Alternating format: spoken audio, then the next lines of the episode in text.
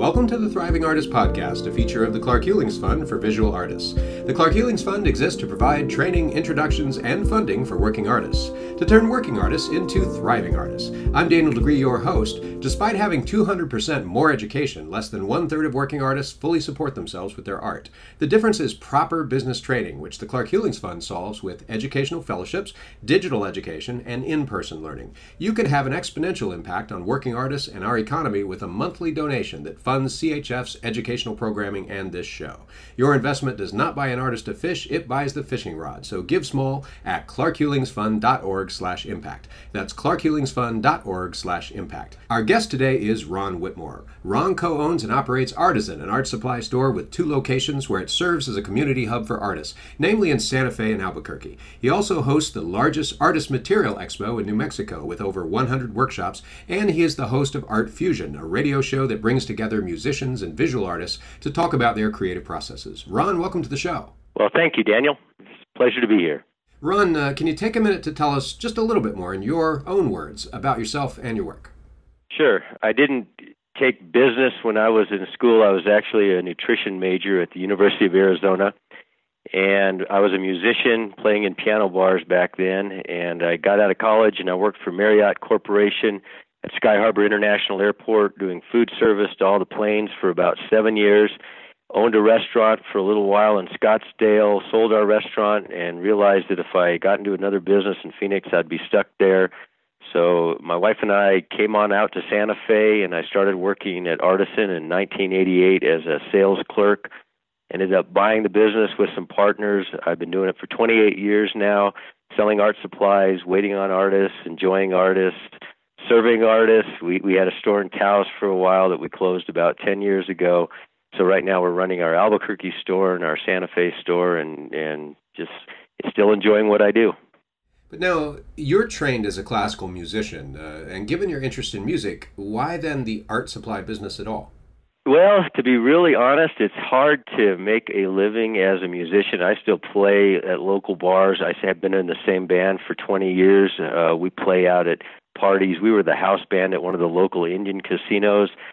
But loading equipment, unloading equipment, coming home at 1:30 in the morning, smelling like smoke, and and the whole environment just really, really didn't suit me. So I, I still record music. I write music. Uh, I'm going into the studio in July and recording another album. But as far as making a touring living at it, it just doesn't fit into what I want to be. Um, I have four grown kids. I have seven grandkids, and I like being at home. And and I like my home. And I like Santa Fe. It took me a long time to get here. I enjoy the city, and I don't want to go anywhere else. So that's that's kind of why I do music on the side.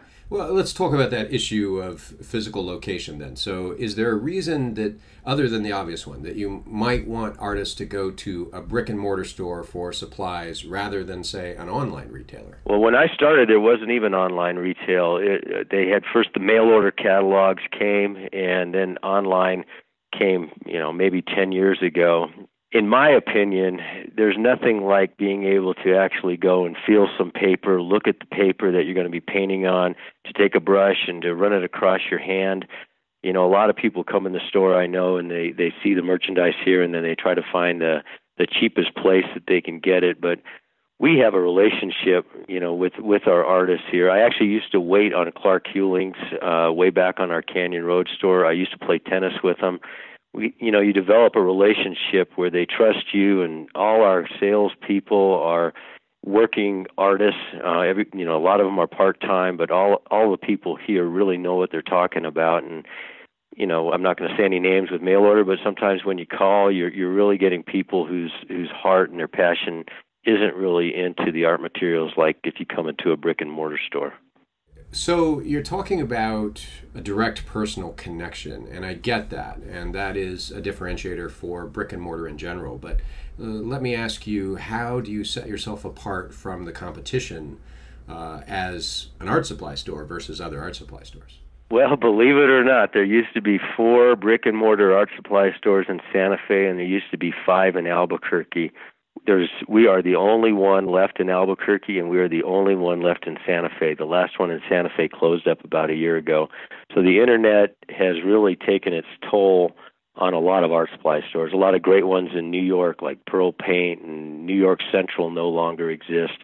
Lee's Art Supply. You know, it's it, it's a it's a battle. I, I can't say it's easy. People bring their phones and they show us what prices they can get stuff, but you know, to me, there's no way you can compete with an online retailer that doesn't have the overhead, doesn't have employees, doesn't have insurance, doesn't have the the building expenses that we have.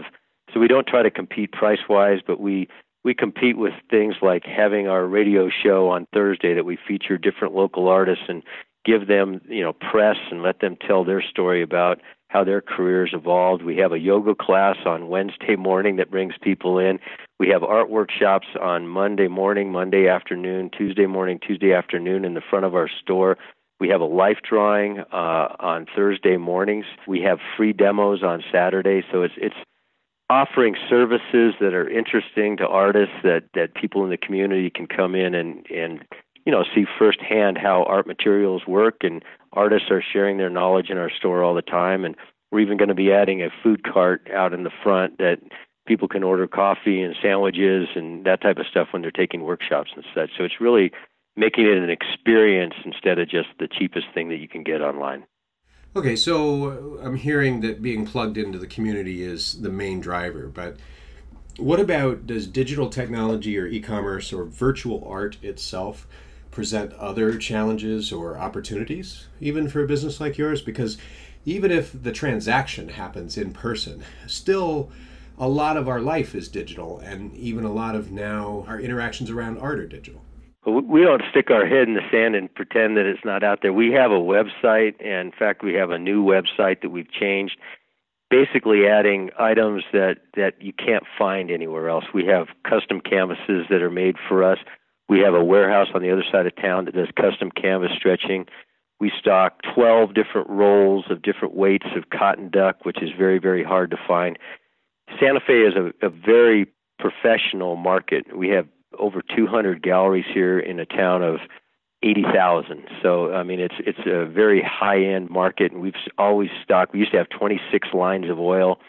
Um, now we have about 15 lines of oil, but it's just a a great product diversification that you know online not not all online i don't want to be negative on it but they they kind of cherry pick what's going on a little bit. And if you come into a good brick and mortar store i mean we carry stuff that you know a mortar and pestles for grinding pigment. We have the old pigments. It's, it's really a conglomeration of of stuff that's hard to find. So you know the digital age is here you know we're we're we're with it. We have young employees that, that keep us old guys up to date, but um, you know it's it's there's still nothing like being able to walk into a store eh, for art supplies. If if you're if you're an artist walking into a a real store that that carries fine art and has a broad selection, I don't think there's any substitute for digital.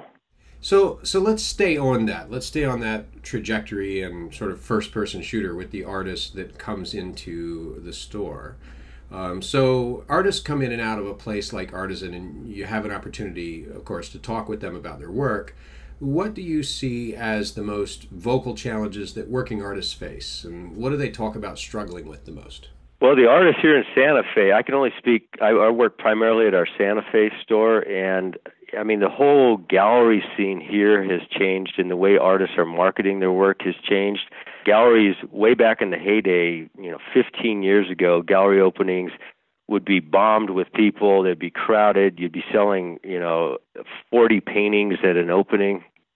The art market here in Santa Fe has changed a lot, where a lot of the artists here are, are marketing themselves through Facebook, having their website. Facebook drives it to their website, and then they have sales uh, models on their website. They can sell paintings and ship paintings out like that the gallery scene, there's still galleries come in and out here. It seems like more often. It's um, there's very very established galleries that have had a the same stable of artists for a long time, and they you know they they add occasionally new artists, but they, they their draw has been that they have artists that are very very very established. But it's it's like anything. It's like our model has changed because of the internet, and I think that the digital age has changed the way artists are are marketing their work here, and some are doing it very successfully. A lot of them have just pulled out of galleries and they're not giving the 50% to the galleries anymore and and they're keeping it and they're selling their their stuff a little bit cheaper than probably the galleries would sell it but they're getting 100% of the commission and and selling it direct wow that's an interesting uh, phenomenon so what you're talking about is uh, a greater degree of independence uh, for working artists opportunities to diversify and multiply their income streams and, and take a little bit more control over um, the sources of their capital now, you're uh, also the host of Art Fusion, which is a local art and music radio show. Why do you do that show, and why do you think people are listening to it?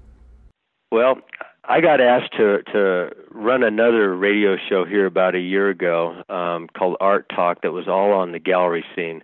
You know, my my interest has always been music and art and the visual arts, and I've noticed over the years we have so many artists that come in here like Terry Allen, like Bill Worrell, like Paul Shapiro, uh, that are very, very successful in both, in both visual arts and in music. And then I actually started doing some research about, you know, about sound and about light.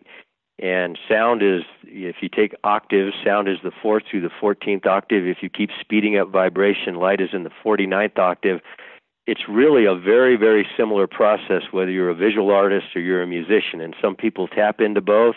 It's just it makes an interesting show because we have some of the top musicians. I just had a guy that today that opened up for ZZ Top and and the Allman Brothers. And he's aside somebody that painted portraits of Henry Kissinger and they're talking and they're comparing you know how similar their processes are and how different and then in their careers and to me it's it's it's just kind of a natural thing and i i have interest in both so it was a natural progression for me how did you get it off the ground initially and has anything changed since you sort of taken over that show well, it's actually the number one show on KVSF, um, and there's a lot of reason for that. And I think part of it is the marketing of it. Is we we market the show. We have a a mailing list of, of over 6,000 that we picked up from different shows that we've done, the Artisan Material Expo that we do every other year.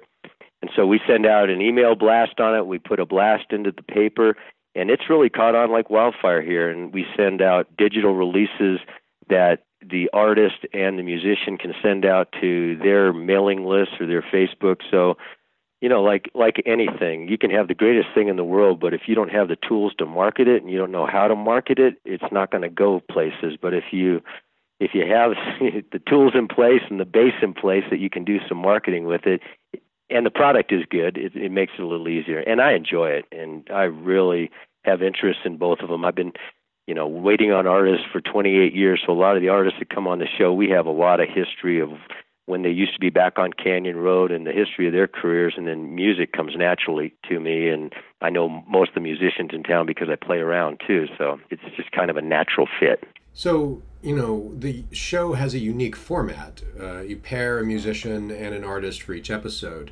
Uh, it may seem like an odd question, but do you put any special effort into the pairing, uh, the way a sommelier might pair wine with a cheese or an entree? You know, genre, style, whatever. Absolutely, that's a great question because n- most people wouldn't pick up on that, but that's exactly what we do.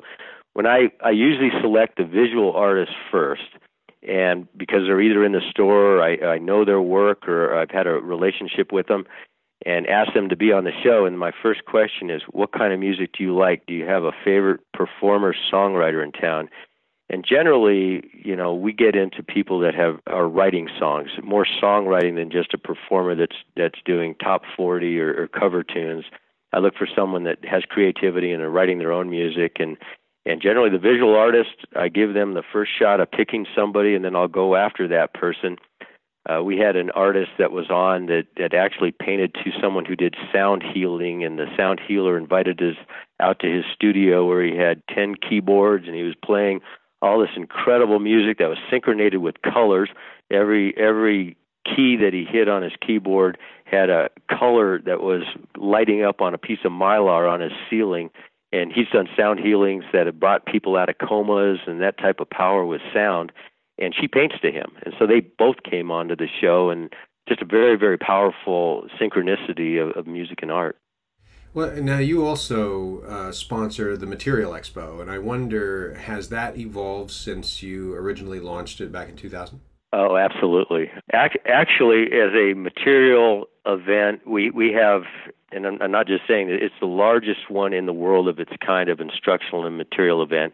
And basically, there was a show out in Pasadena about 20 years called the Methods and Materials Show that started all this. And they were bringing in the different manufacturers of the, the paints and the brushes and the papers and such. And then they were running about 50 or 60 different artist workshops.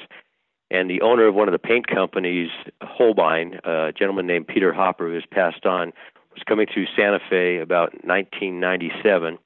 And he said, You know, if you did it in Santa Fe, you know, it's not like Pasadena or Detroit or you know, people artists love Santa Fe because of the light, because of all the galleries that you have out here.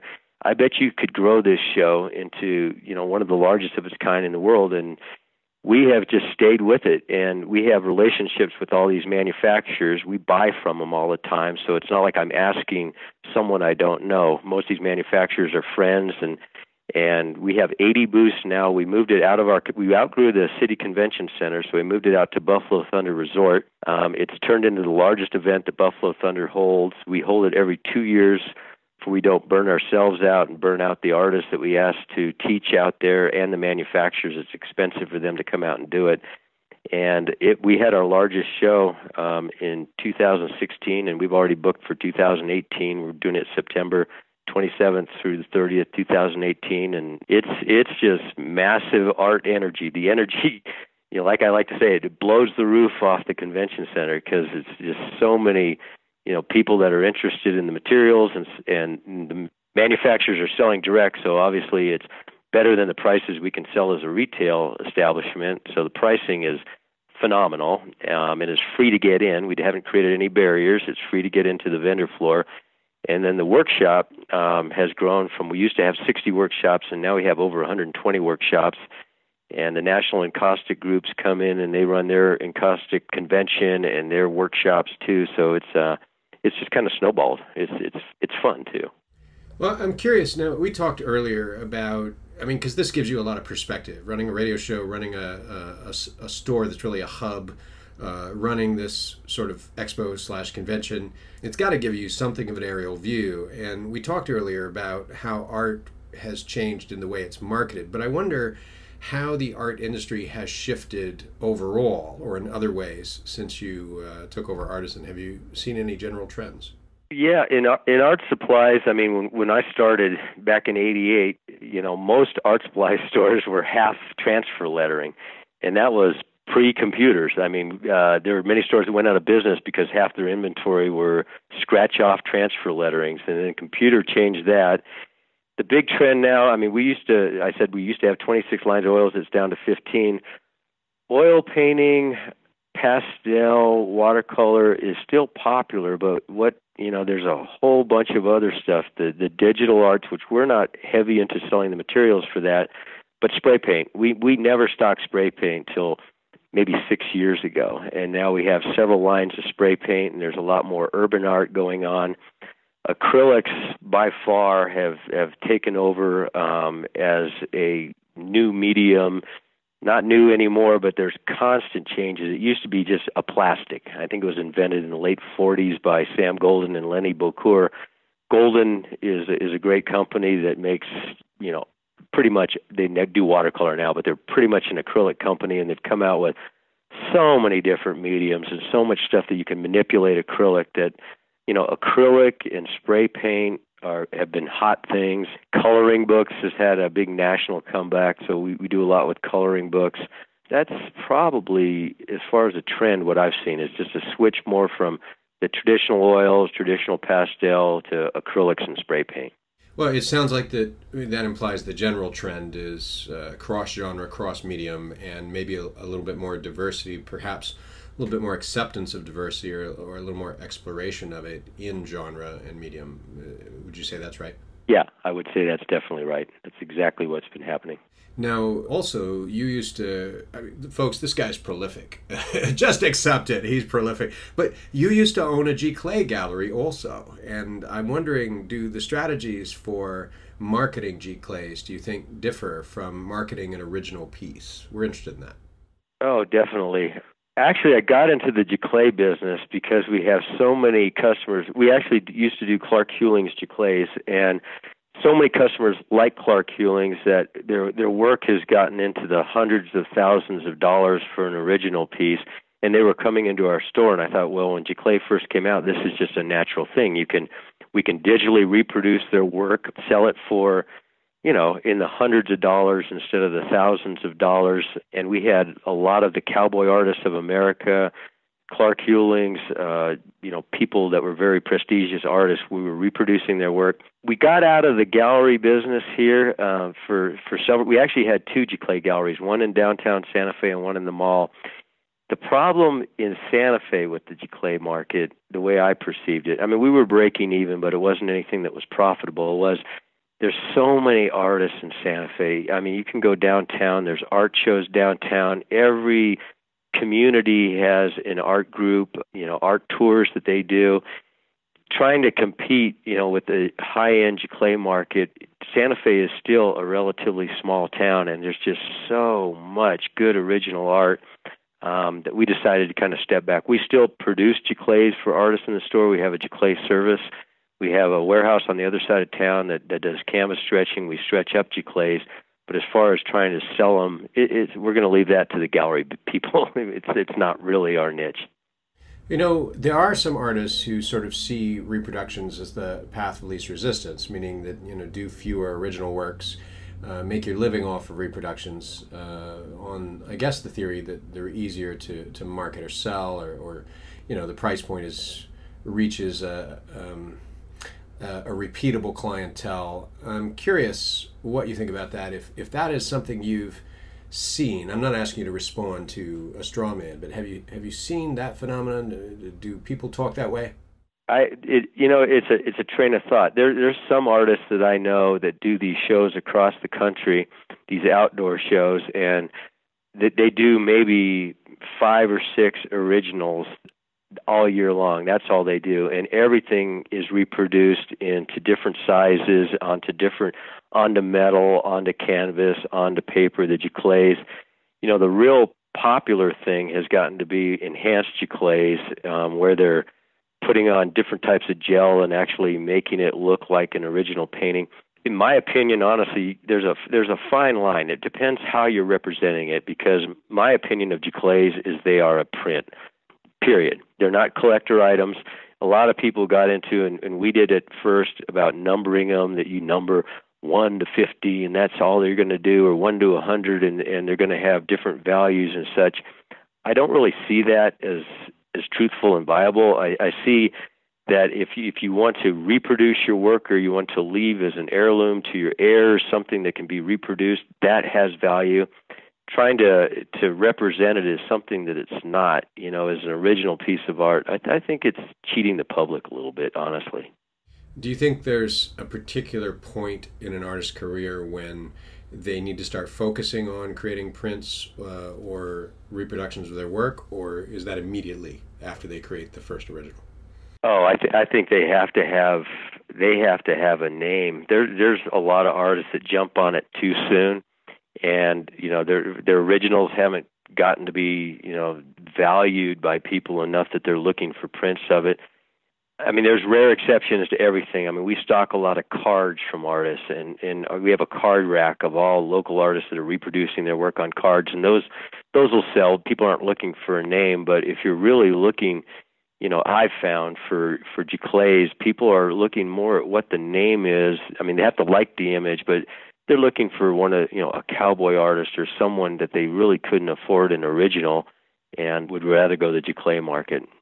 There's also I got, I got to mention too that um, there's a lot of misrepresentation where a lot of artists, not a lot, but there's some artists that have gotten just a tad bit lazy with not wanting to to do their drawings, and so they they do what they call mixed media on ink. And if you see something mixed media on ink, generally the drawing has been a Giclée. So they have a Giclée made of something, a, a photograph or, or something that they did, and they basically go over and they're putting on gels or they're putting on you know different substrate to to make it a mixed media piece, and they call it mixed media on ink. And to me, that's a little deceptive. Yes, that's interesting to, to pull that out for people, uh, the the small minority of the audience who doesn't understand necessarily your point. I I think it's that uh, underlying this work that is by hand, there is a work that is not by hand, and correct, uh, and yet you're selling it as an original work, and technically, it's an original work when you get done with it. If I if I make a painting on a, a table that I got at Sears, it's an original work, uh, but maybe I want to disclose that you know the table came from Sears. So I get it. That's uh, fascinating. I hadn't I hadn't read that as code quite that way before. So now I know. Thank you. Well, I think I think galleries, you know, galleries have to watch out. I have I have a lot of friends that are are are very successful artists and they document their work now. I have some friends that are cowboy artists and they belong to Cowboy Artists of America and they actually take pictures of them drawing in in the painting uh, for they have the, all the stages that they actually reproduced their painting because there was such a such a deception going on of of artists using print and using computers to do the drawing part and then going on top of it you know um, so it, it's it's a very real thing now I want to pivot. We've spent uh, essentially the length of the first two segments of the show talking about the changing art market. Uh, and now I'd like to zoom in a little bit and talk about you know artists themselves. So you interact with a lot of artists on a day-to-day basis. Uh, can you tell who is going to be successful or not? Uh, great question. Absolutely. Um, and it's funny. Tony Abeyta is a very, very successful Native American artist, and I used to wait on him back when I was a clerk at our Canyon Road store 25 years ago when he was a student at, at the IAIA, the American Indian Institute out here. And when I waited on him, you know, I'd open up a paper drawer and he would just look. We'd have all these different colors of rice paper.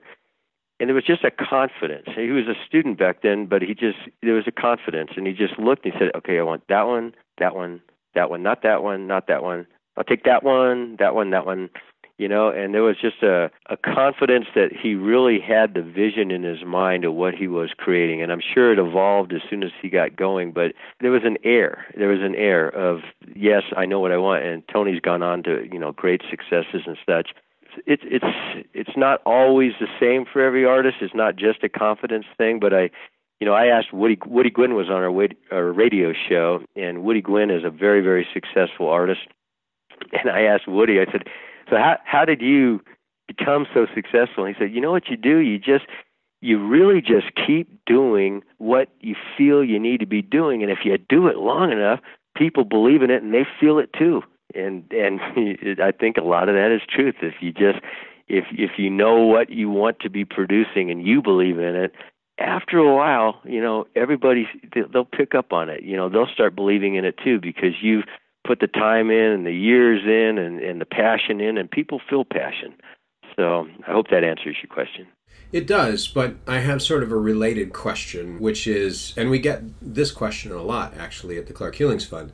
You've described what, how you can kind of tell who's going to be successful, but um, that doesn't answer the question: what makes artists famous in the first place? What is, what are the core ingredients that determines that that artist turns out to be one that we all know?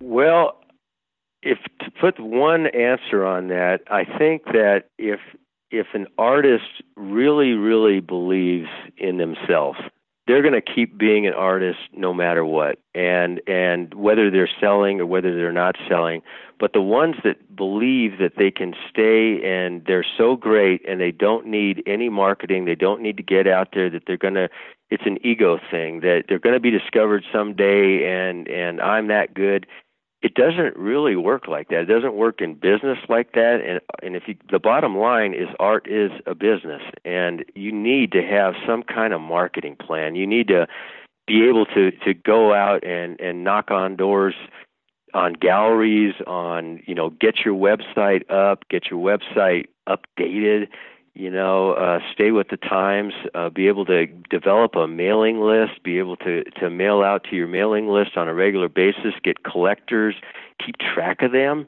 You know, when when we um when we do our art material expo, even with the instructors, the instructors that that really fill the classes up first, like Nancy Reyner, she she has five books out. She doesn't, you know, she's a great artist. She does her art, she also does gets her name out in front of people. She does books and and keeps a mailing list. She's a businesswoman. When she comes into our store to do something, she has her own sound equipment for everybody can hear. She makes sure the mirror is is placed. It's just attention to detail and and marketing yourself. Uh, you know, we wouldn't be in business if we didn't have you know people up at the top here that market artisan. You gotta you gotta get out there and, and get your your stuff in front of people. So, do you think that um, you you talked about the need to have a marketing plan, and that sort of implies under underlying it the need to have a business plan. You have to understand sort of the business objectives you're trying to achieve before you can decide, you know, to market in accordance with that. But underlying that, I wonder, um, do you think, Ron, that a lack of business training hinders some of the artists that you come across? Uh, absolutely, especially nowadays where more and more art is being marketed by the individuals. Um, you know, the galleries, and I'm not saying galleries are, are dead by any means, and there's there's still very very viable galleries that have great marketing departments. But what does a gallery do? A gallery gets an artist, they have an opening, they send out to their mailing list the artist's name that they're marketing. If an artist nowadays, since there's more self marketing through Facebook, through mailing lists through even these outdoor shows, through restaurants, you know, you gotta you gotta have some sort of business savvy to know what you're doing is, and probably some computer savvy to to know how to get to you know Instagram to Facebook to all the things where people are looking at and be able to to keep lists to be able to your your collectors like the people that are our best customers are people that have come through our front door once and they see our store, they've had a good experience, they go back and they come through again, and they come through again, and they come through again. Same thing with an artist. If you got people that have collected your work and they walk away and you didn't get their email address and you don't know who they are, you know, they might want another piece in a year and they don't know where you are or how to get a hold of you. So I think, you know, having basic business training is very, very important. Some artists recoil from the notion that art is a business. And in fact, uh, just don't believe that the principles of operating a business apply to their work. So you, have kind of addressed this, but I, I still want to hit it one more time from a different angle. What I hear a lot is, well, look, Jackson Pollock didn't have to do that. He didn't have to learn business skills or learn how to market himself. He wasn't a self promoter. Uh, Vincent van Gogh wasn't a self promoter. Pablo Picasso wasn't a self promoter. These guys, they were just good enough. And, you know, I'll be honest, Ron, I, I have a sneaking suspicion, but I, I can't help but feel that, you know, there's a reason these guys were at those openings and those parties and clink glasses with high society or had a Theo in the case of uh, Vincent van Gogh. And um, that it wasn't, it seems like once somebody becomes famous, and you ask them how they got there. Instead of telling you how they really got there, which is they had to think about it, work at it, they tell you I'm just that good. And if you're good enough, you'll you'll be famous too, kid. You know, and and it creates this myth. Uh, I see a lot of junior artists uh, who are wanting to be that next Jackson Pollock. Uh, buying into. And it seems that what it does is it doesn't turn them into Jackson Pollock. It serves to keep them poor. And so, my question to you is Did I just make that up? Is that nonsense? Or do you see this as a phenomenon? I hate to just kind of script you, that's not my intent, but you seem to be going in sort of that direction with what you've said in the first place. Well, I, I think honestly, because I can compare it to musicians, and really it's depending what you want to do. There's people that are very, very good at their art, and their intention really isn't to be famous and isn't to sell a whole bunch of art. I know some very, very good musicians that don't play out and they just enjoy their music. They enjoy playing with people. Their goal isn't to be famous and to sell a lot. But if your goal, in my opinion, is to make a living at it and and to make a good living at it and to rise up and be famous, there's always an exception. I mean, the cream can rise to the top, and and you can you know sell yourself on it that you know if I keep practicing and I keep doing it, I'm going to get so good that everybody will recognize it. Well, you know what?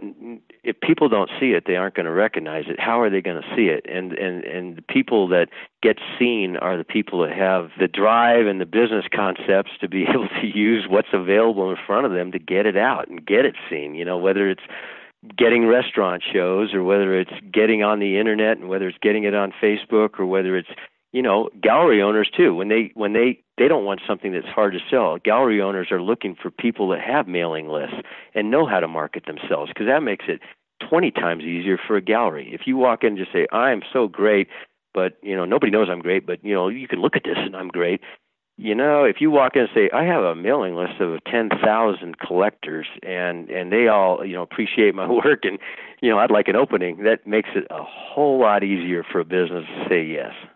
Do you think that artists are sort of treated as um, a special class in our society? You know, um, you should be poor and do this for the love. Are artists instead glamorized in our society in a in a way that you know, wow, that's that's a dream profession. Only the select few can do that, or is it uh, in a in a kind of contradictory way, some of both? Um, I, I think it's some of both. I think the the starving artist is kind of true is people that really, really sometimes. I mean, it depends. If art is really at you know tugging at their soul and that's what they want to do, and they quit their job to become an artist, and they haven't established themselves yet, they're going to be starving for a while because they're they're not going to be selling work enough to pay a mortgage or to put your kids into school or anything like that.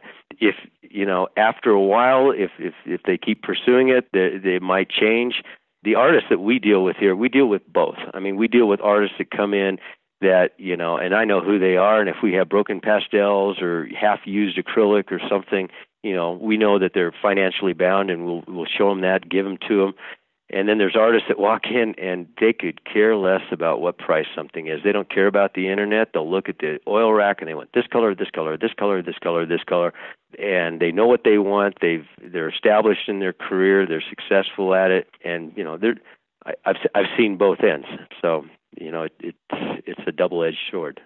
Well, as we sort of wind down the show, these are um, answers I think uh, our audience is going to uh, value highly or, or give them a lot of food for thought. It certainly does for me. Uh, but I want to ask you a couple of questions just about Clark Hulings because you actually knew Clark Hulings. So, um, you know, the, how did you how did you meet? Well, I, I met him when way back when when he came into our Canyon Road store. We we used to be on historic Canyon Road. We've since moved to the main business district, and Clark was just a class gentleman. He always was. We actually brought in small tubes of Holbein oil just because Clark Hulings wanted a smaller tube of oil. And we became friends. He's a very genuine person. Uh, he invited me. I was a tennis player, and he had a tennis court at his house. So uh, he invited me over to play tennis on a regular basis and talk art, but you know, talk other things too. And and he had a great sense of humor. I was actually uh, Don Meredith was a friend of Clark Hulings. He invited me over to a party that Don Meredith was at, and Clark Hulings' dog bit Don Meredith right in the finger, and he bled on a napkin that my wife and I cleaned it up, and I wrote a poem about uh, Clark's dog biting Don Meredith. But Clark was a class act from the first time that I met him, a genuine human being and probably one of the best artists that I've ever met. Is I, I just admired his work so much. I was able to see some of the paintings that they had in their house that he didn't take to the gallery, and these were some I think of Clark's best paintings. And and he was just a class act from the day I met him till till the day he passed. So, what do you think that Clark would think about the Clark Hulings Fund and its mission to sort of, uh, well, not sort of, but its mission to equip working artists with entrepreneurial education and business skills? I think Clark would be totally behind it. Clark, I, I'm I'm not sure of all of Clark's history. My understanding was, you know, he was also working at the lab before, you know, his paintings and painting on his own, and he painted in in great detail and and just really perfected his craft. But you know, I was a clerk and he invited me over to play tennis. I mean, he, you know, encouraged encouraged me. I mean, I bought into Artisan, own Artisan. I'm in a different position in life than I was back then. But he invited me over, you know, just on a very, very human level. And I'm sure that the the goals of the foundation would be right up something that Clark would want is just to encourage anybody that had the had the art in their soul to get it out and to and to become an artist and you know it, it's hard because you know there's it's not like our society supports a lot of artists it's not like the old mentorship where you worked with a great artist there's that's a very few people that have that lucky situation that an artist will take them under their wing. Now it, it's it's, it's expensive and there's supplies are expensive everything's expensive so just getting them a start is something i'm sure clark would be behind You've been listening to the Thriving Artist Podcast, a feature of the Clark Hulings Fund for Visual Artists. For more information on Ron Whitmore, visit artisansantafe.com. That's artisansantafe.com. For more information on the Clark Hulings Fund, visit clarkhulingsfund.org. To sponsor an artist with your small but impactful gift, visit clarkhulingsfund.org slash impact. And be sure and follow our podcast on iTunes and Stitcher. Thank you for listening, and thank you, Ron. It's been really great having you. Yeah, well, thank you, Daniel. It's been fun.